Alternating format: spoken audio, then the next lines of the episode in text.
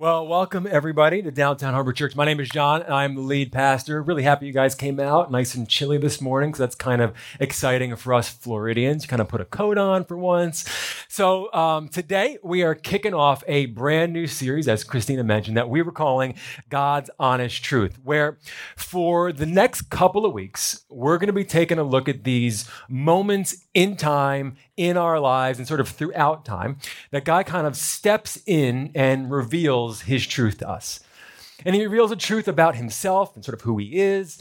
He reveals his truth about the world. And, and many times, what he does through showing us the God's honest truth is sort of pinpoint particular issues that we might be dealing with in our own lives. And the question that we're going to really wrestle with all series long is what are we going to do when we hear the God's honest truth? Because one of the things that I've sort of come to realize, I don't know if you're going to agree or disagree with this, but I, I have come to the conclusion that humans struggle with truth. I just think we do. I, mean, I think probably nobody would even argue with that. I mean, we, we struggle with truth in, in a myriad of ways. Um, I think Americans are sort of conditioned to almost look at this statement here and and just mm, want to throw quotes around truth and kind of say, mm, whose truth? Your truth? Come on, right? Your truth or my truth? I mean, really, what is truth?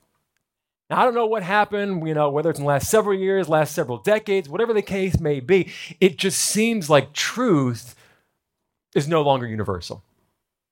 Gone are the days when truth is sort of black and white. Now truth is personal.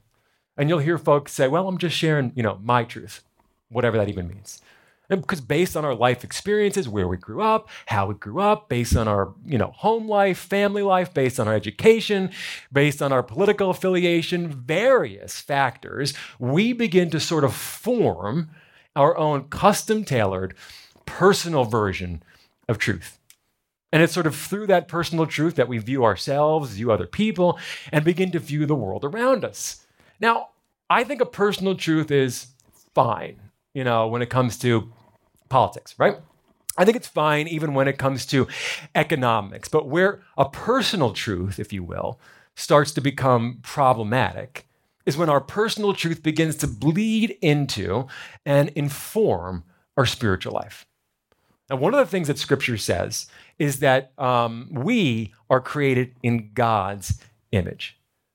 But when our personal truth starts to inform our spiritual life or starts to bleed into our spiritual life, the result is that we start to create God in our image.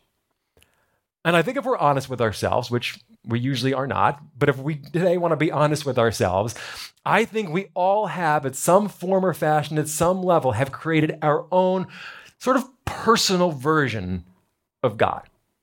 Right? You know, we believe this about God, but we don't believe that about God. We did read that one verse in the Bible, but we're going to pretend like we didn't see that one verse in the Bible. And so we sort of create a version of God that creates our own personal truth. Some of us, you know, some of us may have created a God of only love, right? There's no sin, there's really no standards. You know, you be you, you be happy, and you're all good. I think there are some people that have created a God of only law, where everything's a sin. I mean, except for what I do, but whatever you do, that's a sin. According to Scripture, God is a God of love, but He's more than that.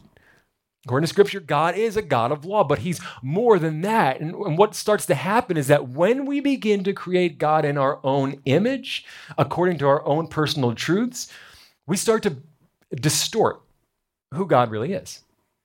That's a problem. Because with every distortion of God, there's a corresponding consequence. With every mistruth, self truth, half truth, misconception that we cling to, that we hold to, that we believe about God, or perhaps even fear about God, there is a corresponding consequence in our lives. For example, if you are someone who believes, Right? If you are someone who holds to be true that anytime anything bad happens to you, that's God punishing you. Well, the corresponding consequence is that you'll never trust your Heavenly Father.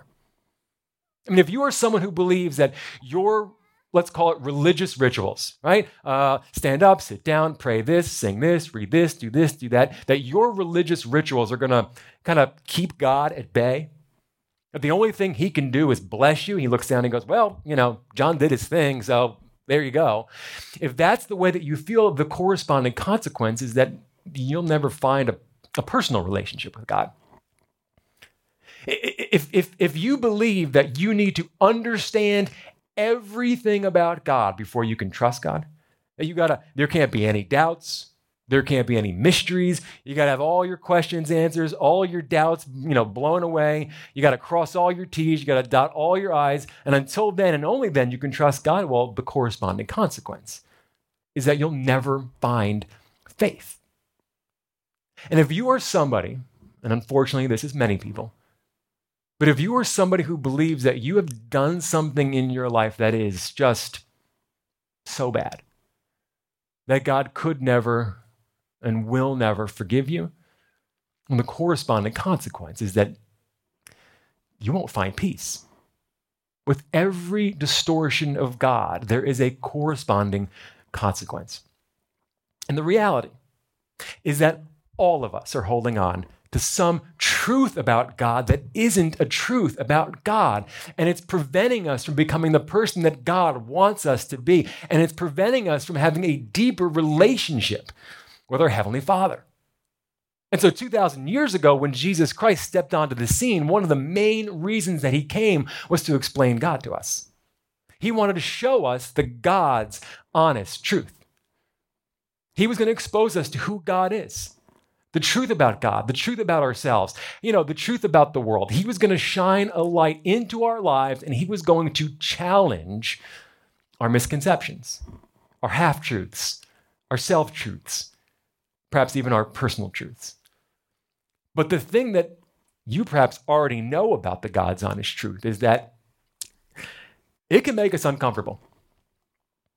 It can absolutely challenge the way that we view the world and more importantly, it can challenge the way that we want to see the world. But the God's honest truth, if we let it, can absolutely 100% change our lives. In John chapter 8, Jesus says something that will go on to be sort of our uh, guiding principle, if you will, for the rest of this series. He says this If you hold, now depending on what translation of scripture you're using, your Bible might say, if you abide, if you remain, if you pause, but if you hold to my teaching, you are really my disciples. What he's saying is that, guys, look, even though my teaching, even though the God's honest truth might make you uncomfortable, even though it might be difficult to understand at times, even though it might seem impractical, even though it might seem unattainable, even though it might appear to be countercultural or even politically incorrect at times, if you will hold, if you will pause, if you will remain, if you let it wash over you, if you allow it to penetrate your heart, then, meaning after you pause. After you let the God's honest truth penetrate your heart, as different as it may be from your truth, then you will know the truth. And the truth will set you free. Will set you free from what? From your misconceptions? From the bondage of your own personal truth? It will set you free to become the person that God has called you to be. It will set you free to have an authentic relationship with your Heavenly Father, perhaps for the very first time in your life. And so, what we're going to do in this series, we're going to be examining these moments in time when Jesus exposes individuals to the God's honest truth. And those people, as we see, those folks who had the courage, because it takes courage, the courage to embrace the God's honest truth, well, their lives were changed forever. They were able to see firsthand that the God's honest truth can absolutely set you free. So, as we kick off this series, I want to spotlight a conversation today where Jesus shares a truth that many of us kind of wrestle with. And this truth that he's going to share with this man today absolutely rocked his world, challenged the way that he saw the world, God. I mean, it was just a complete game changer for this guy. So we're going to be in John chapter 3, and we're going to start in verses 1. So it starts off like this. Now, there was a Pharisee, a man named Nicodemus, who was a member of the Jewish ruling council. All right, so let's just pause right here because we learn a couple of things that are important to know as we hear this story. So, right off the bat, within the first, what is it, five words, John lets us know that we're dealing with a man today who is a Pharisee.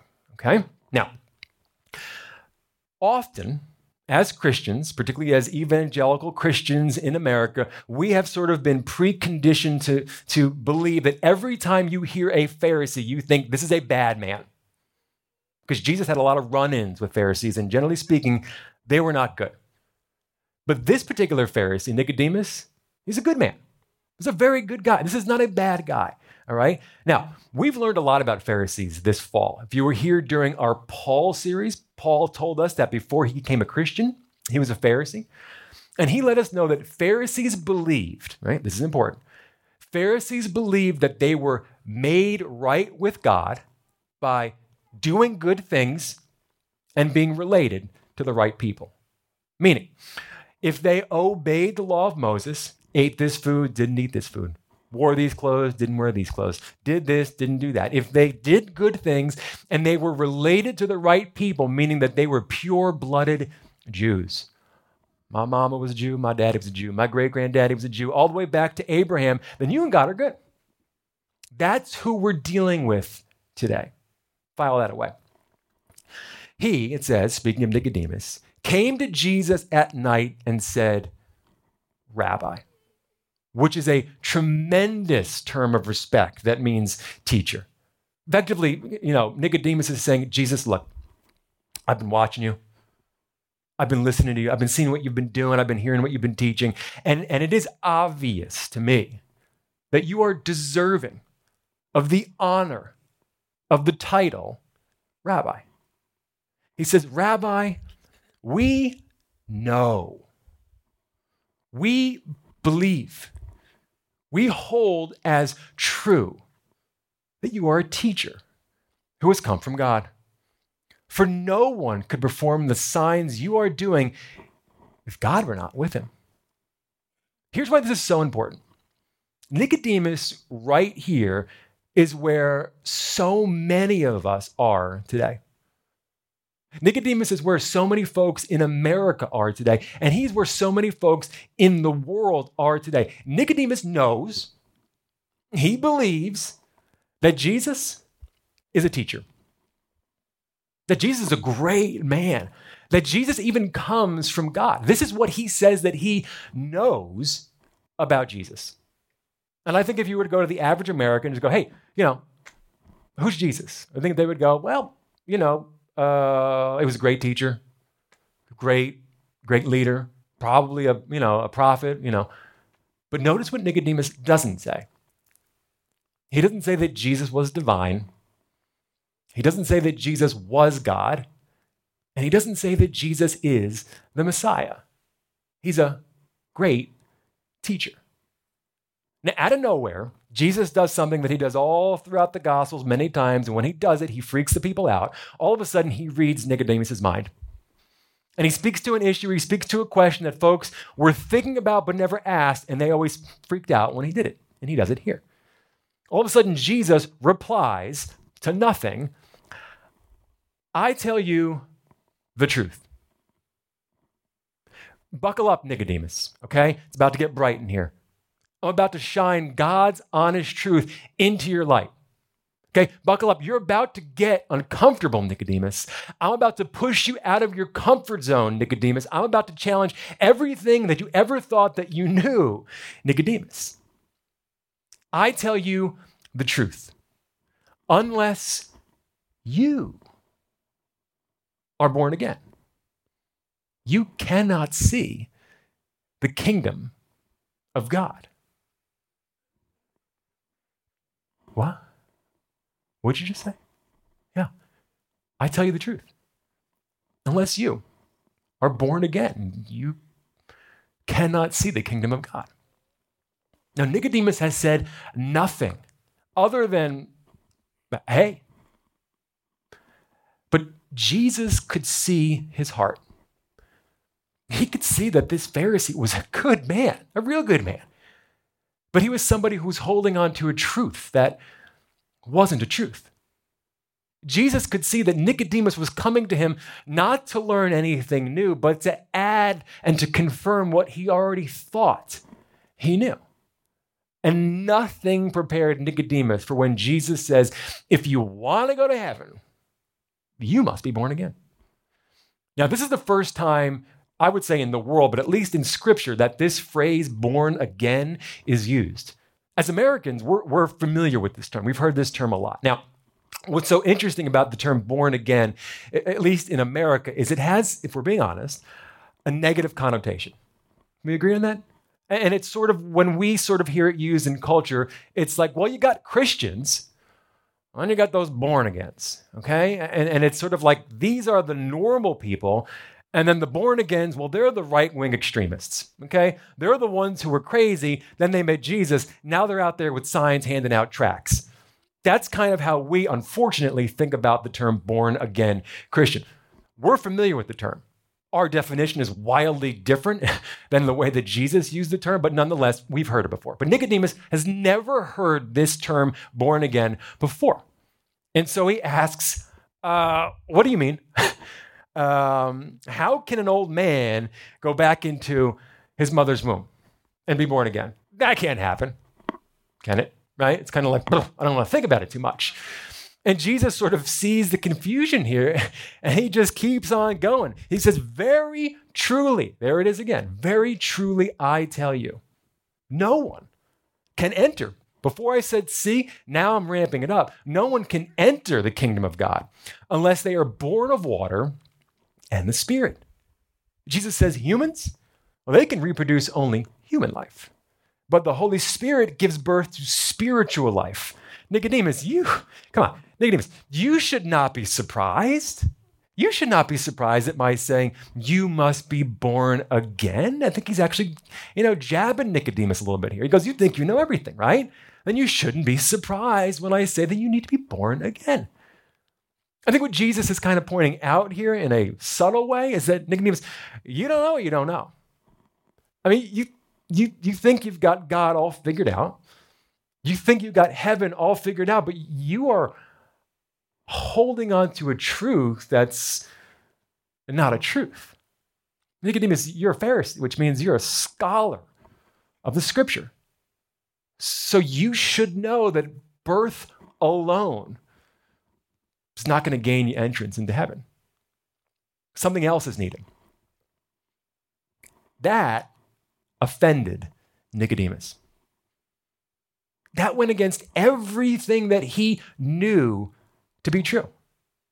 See, because Jesus, in that moment, when he's exposing Nicodemus to the God's honest truth, what he was doing right here is he was blowing the lid off what I call salvation by association. See, Nicodemus and the Jewish people at this time, they believed that if you were related to Abraham, the father of the Jewish people, if you were related to him, you and God were good. All that's left is just being good, and you're all set.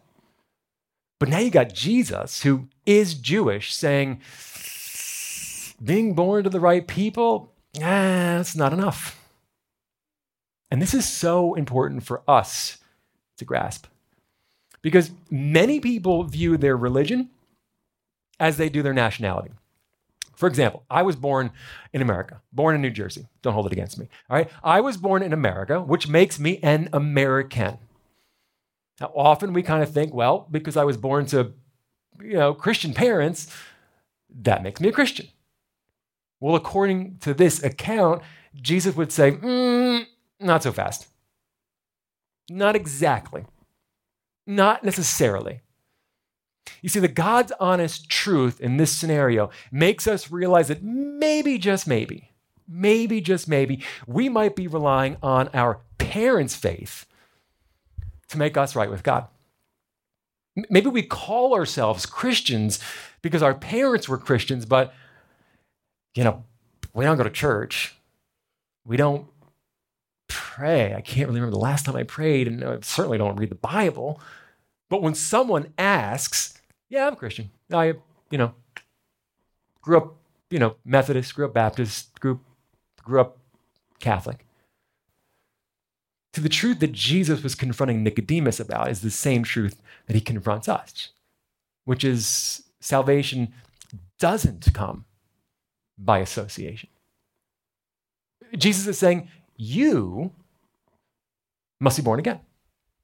Yeah, yeah, your first birth to, you know, to Christian parents, if you will, or, or to Jewish parents, that's great, phenomenal, right? Glad to have, you know, glad they had you baptized as a baby to show the world their faith in God.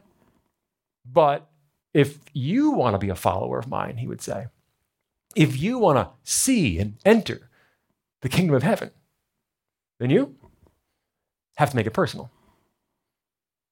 You got to make a decision on your own for yourself to follow Jesus Christ. To not just see him as a great man, to not just see him as a great teacher, but to see him as your Lord and Savior.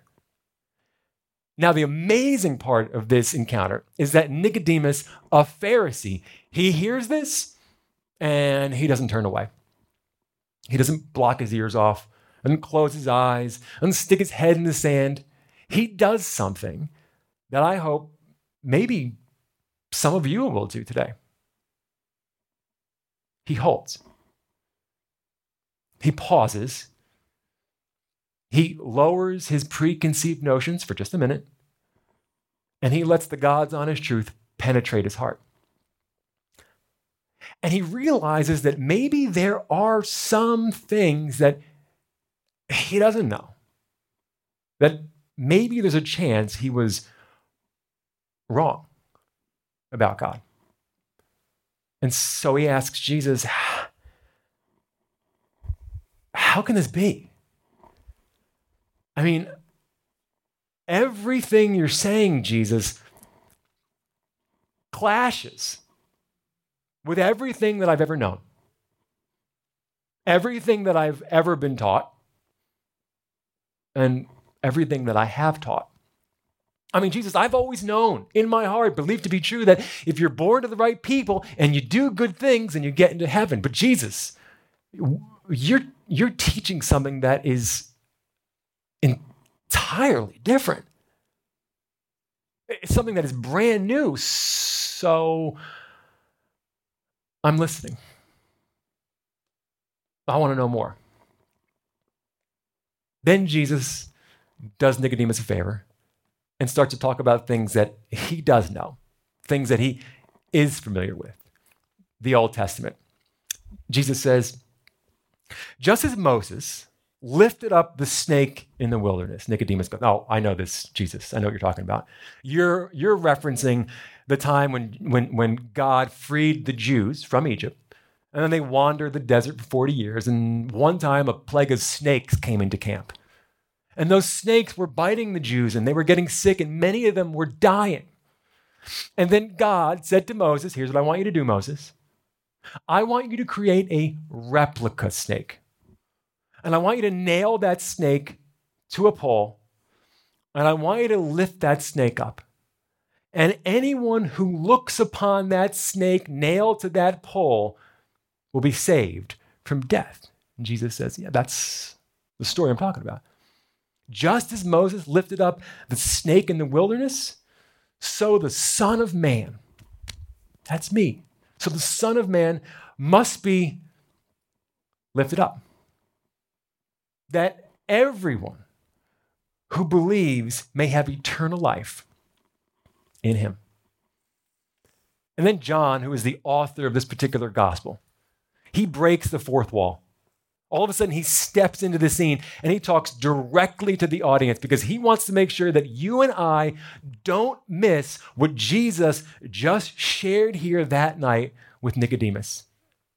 And he writes what amounts to being perhaps, arguably, the most famous line in all of Scripture, perhaps one of the greatest lines in all of literature, John 3:16. Summing up Jesus' teaching, he said, "For God so loved the world that he gave his one and only son, that whoever believes in him, not whoever does the most good works, not whoever's a really good person, not who you know has been born into the right family, whoever believes in him shall not perish, but have eternal life. What an amazing encounter. What an amazing encounter.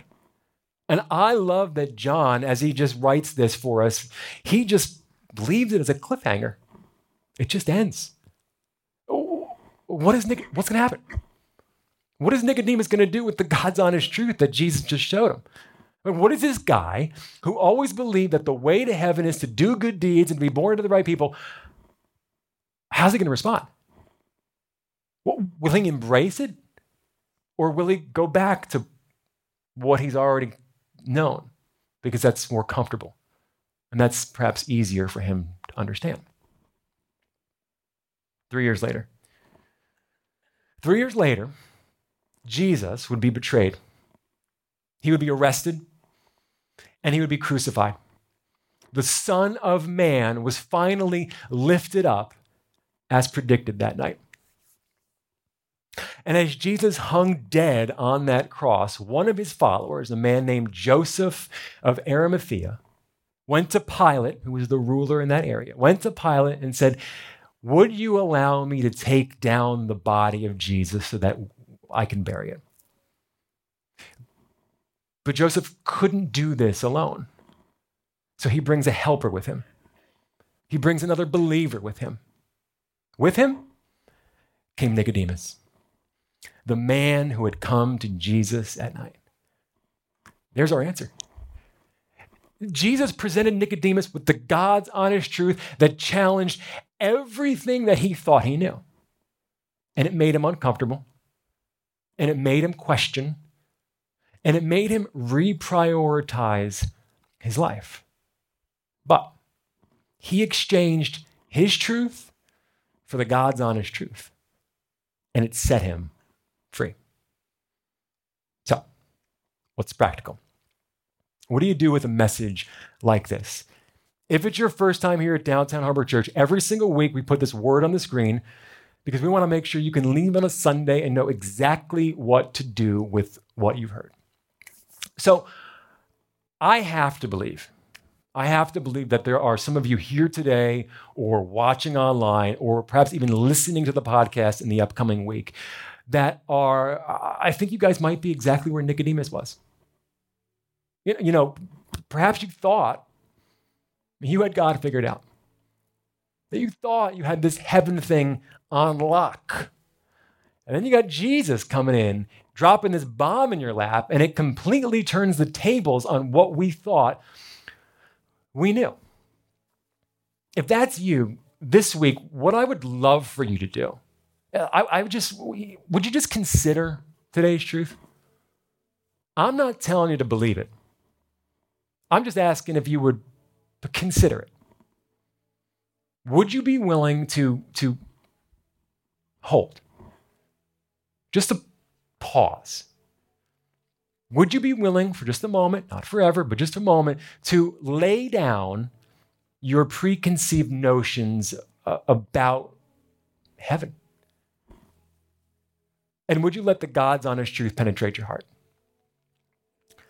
Because if what Jesus says is true, and I believe it is, and I know many people in this church believe it to be true, if what he says is true, then, then getting right with God has nothing to do with your good works. It's got nothing to do with being a good person. It's got nothing to do with being born to the right people. It has everything to do with your faith in Jesus Christ alone. And for me, that's a relief. And there's one more thing. On your way in, you should have received a note card. If you didn't get one of these, we've got a stack by the coffee table. You can grab one on your way out. So all week long, I was just thinking about how do we make this series, not just today, but how do we make this series more impactful for you guys, more beneficial for you guys? And so here's, here's what I want you to do, if you would. When you have time, when you're on your own, when you're by yourself, if you're married, get away from your spouse. If you've got kids, good luck. Okay, but when you're by yourself, using this card, I want you to write down which of God's truths is a struggle for you. And this is going to be intensely personal for you guys. I mean, it really, really will. But I think this is a tremendous opportunity for self growth and, and, for spiritual growth. Is there something that scripture says is true? But when you read it or when you hear it or someone tells you about it, your only reaction is to ignore it. Is there something that scripture says is true and, your only reaction is to say, well, I don't agree with that truth. I don't want to believe that that's true. So I'll just operate as though it's not. Maybe for you, are there, are there issues, shall we say, in your life, things that are going on that God, and you know it, that God has really called you to change? He's challenged you about these things that are going on, whatever they might be. But rather than listen to him, you have just created your own version of God who allows you to just keep doing whatever it is that you want to do. Write it down. I dare you. Don't hold back. And then this week, would you pray, God, I'm willing to listen. Not saying I'm going to change, but I'm willing to listen. As uncomfortable as it might make me feel, as much as it may challenge me, as much as it might make me have to reprioritize my life, I'm, I'm willing to listen because I want the, the real version of you in my life. And each week, would you bring this with you? Throw in your Bible, throw in your purse, fold it up, back pocket. Would you bring it with you each week for the next couple of weeks? And just see, just see if God doesn't begin to work on you during this series. And if at some point you have the courage to embrace the God's honest truth for your life, maybe tear the card up and leave it here on the stage. Maybe fold it up and, and, and place it in the metal box on the way out as an act of worship, in an act of submission. Now, it might be difficult, but if we can begin to exchange our truths for God's honest truth, it will set us free. Let me pray for you. Heavenly Father, I want to thank you for the opportunity that we could be here today. And Lord, all week long I've been praying that you would soften our hearts, not just for today, but for this whole series, because I know every single person in the room, because they're human, we struggle. We struggle with truth. It's a problem for us, Lord. But you sent your son not just to die on the cross for us, but to explain who you are, God. And I pray that beginning today, we might have the courage to lay down our preconceived notions about you, to lay down our self truths, half truths, myth truths, misconceptions, Lord. And that we might be willing to embrace the God's honest truth, as uncomfortable as it might make it, as much as it might make us reprioritize the way that we live. Because if we don't know the whole you, do we really even know you? Be with us, Lord during the upcoming weeks as we wrestle with your truth. And I pray, God, that we find you. We ask this in your name. Amen.